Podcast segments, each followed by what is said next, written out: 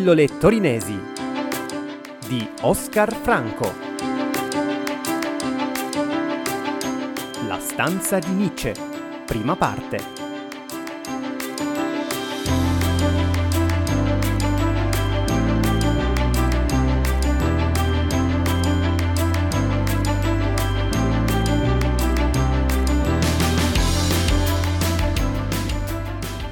Oggi parliamo di Friedrich Nietzsche, il grande filosofo tedesco. Non spaventatevi, non analizzeremo eh, il lavoro, i, i, saggi, i libri che ha scritto Nietzsche. Eh, ci dedicheremo a lui soltanto o soprattutto per il, suo soggiorno a Torino che durò un semestre e che purtroppo si interruppe proprio a causa della crisi di nervi che lo sovrastò in quell'ultimo periodo di soggiorno a Torino. Ma parliamo di Nietzsche perché Nietzsche aveva una predilezione per la nostra città. Nietzsche amava Torino. Nietzsche quando eh, scriveva di Torino ai suoi parenti e ai suoi amici, ecco, eh, parlava di, della nostra città in un modo addirittura eh, commovente. Di Torino così forse non ha mai parlato nessun altro, in modo schietto e in modo sincero.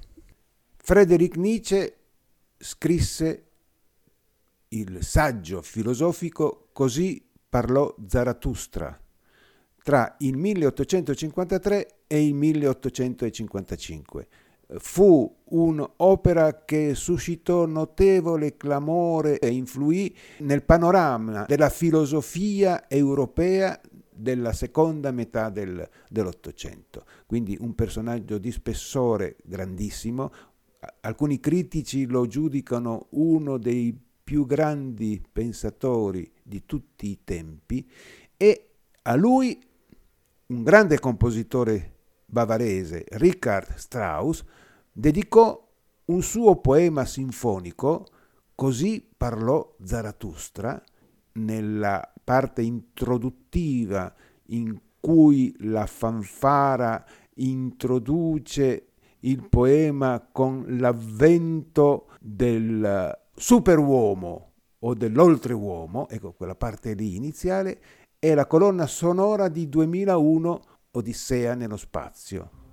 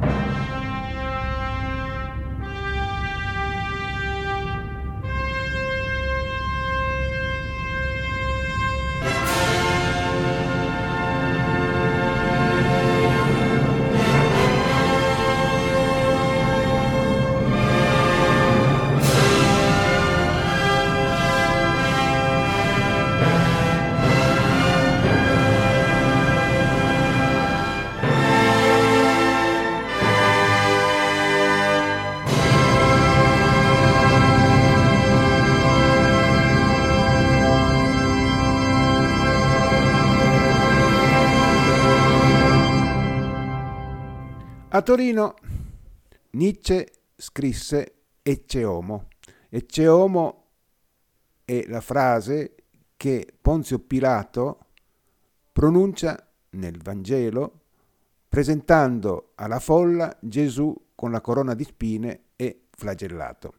Quindi è una continuazione dei lavori precedenti in cui Nietzsche rivisita tutta la sua opera e cambia alcune cose rispetto al pensiero suo precedente. Ma noi non stiamo a fare questi approfondimenti, non ci riguardano. Parliamo di Nietzsche torinese. C'è chi dice che arrivò a Torino dal 5 aprile al 5 giugno e lì conobbe i signori Fino, e poi vi spiegherò chi sono i signori Fino, c'è chi dice che Un primo soggiorno di due mesi lo fece da un'altra parte, soggiornò in un altro posto e la seconda parte dal 21 settembre in poi soggiornò eh, presso i signori Fino. L'anno è il 1888.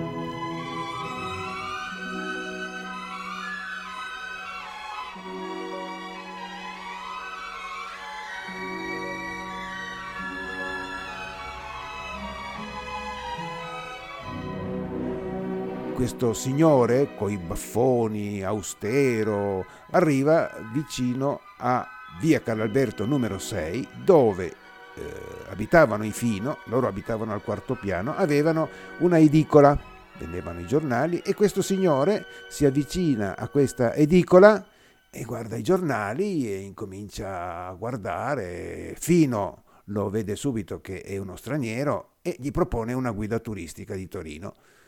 E eh, Nietzsche si esprimeva in francese e già che era lì gli chiede ma sa mica dove posso trovare una stanza tranquilla dove possa lavorare uh, comoda che sia più o meno centrale? E Monsifino dice ma casa mia e prende e se lo porta su in casa e gli fa vedere gli ambienti. Avevano una casa abbastanza spaziosa al quarto piano di via Carlo Alberto numero 6, proprio davanti all'ingresso della galleria subalpina. Nietzsche guarda con curiosità i vari ambienti e individua la camera che gli piace di più, la camera di Ernesto. Ernesto era il figlio quattordicenne di Davide Fino e non era molto contento Ernesto di dover sloggiare da quel posto, e, però niente da fare.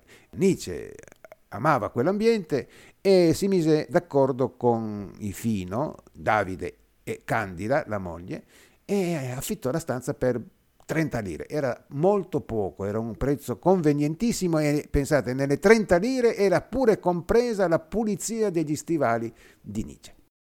Quindi Nietzsche incomincia a scrivere, incomincia a lavorare, incomincia a produrre. Eh, Ernesto era un po' arrabbiato perché vedeva la sua camera occupata da, da Nietzsche e la cosa non piaceva. Inoltre la stanza, più che la stanza l'alloggio, era anche dotato di un pianoforte sul quale Nietzsche ogni tanto strimpellava.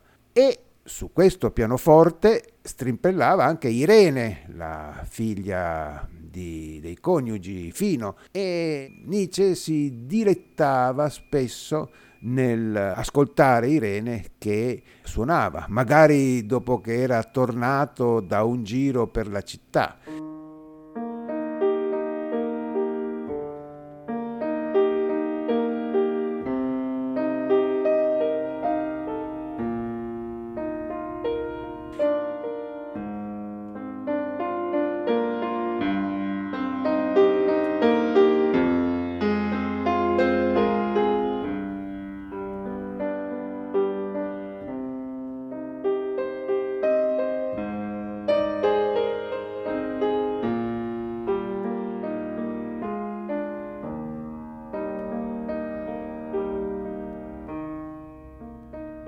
Lui amava girare Torino, eh, frequentava Via Po e i librai di Via Po con i quali scambiava idee, guardava i libri, ehm, andava lungo le rive del Po eh, per fare delle lunghe passeggiate, andava anche a teatro, a Teatro Carignano, dove si producevano delle opere eh, di gran qualità, diceva Nietzsche, molto dignitose, e, e, andava a mangiare. Nietzsche era innamorato della cucina piemontese, Nietzsche aveva la sua trattoria preferita dove i camerieri gli preparavano sempre il tavolo e il posto dove stare. E, e con un franco eventi lui mangiava un primo abbondante con tutte le paste di questo mondo, eh, paste, asciutte, paste asciutte ovviamente, eh. Eh, un secondo con contorno, un bricchetto di vino, diceva che un arrosto di vitello fatto come lo aveva mangiato a Torino non l'aveva mangiato mai in nessun'altra parte d'Italia.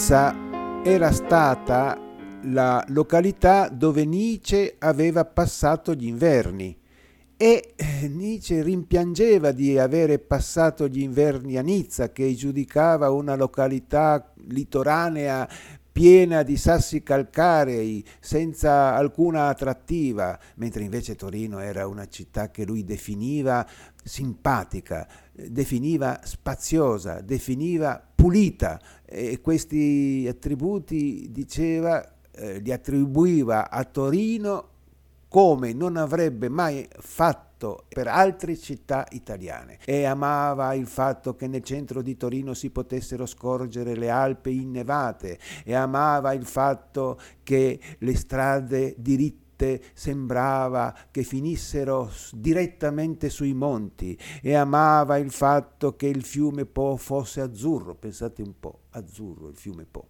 e, e, e, il verde delle colline che eh, circondavano Torino. Insomma, l'architettura di Torino, severa eh, ma bella, eh, degna di una città che eh, aveva eh, le sue tradizioni nobiliari e che i nobili avevano voluto costruire in questo modo. Insomma, non ho mai sentito eletto di Torino così tanto bene come ne eh, aveva parlato Nietzsche. Avete ascoltato Pillole torinesi di Oscar Franco. Non perdete le prossime puntate.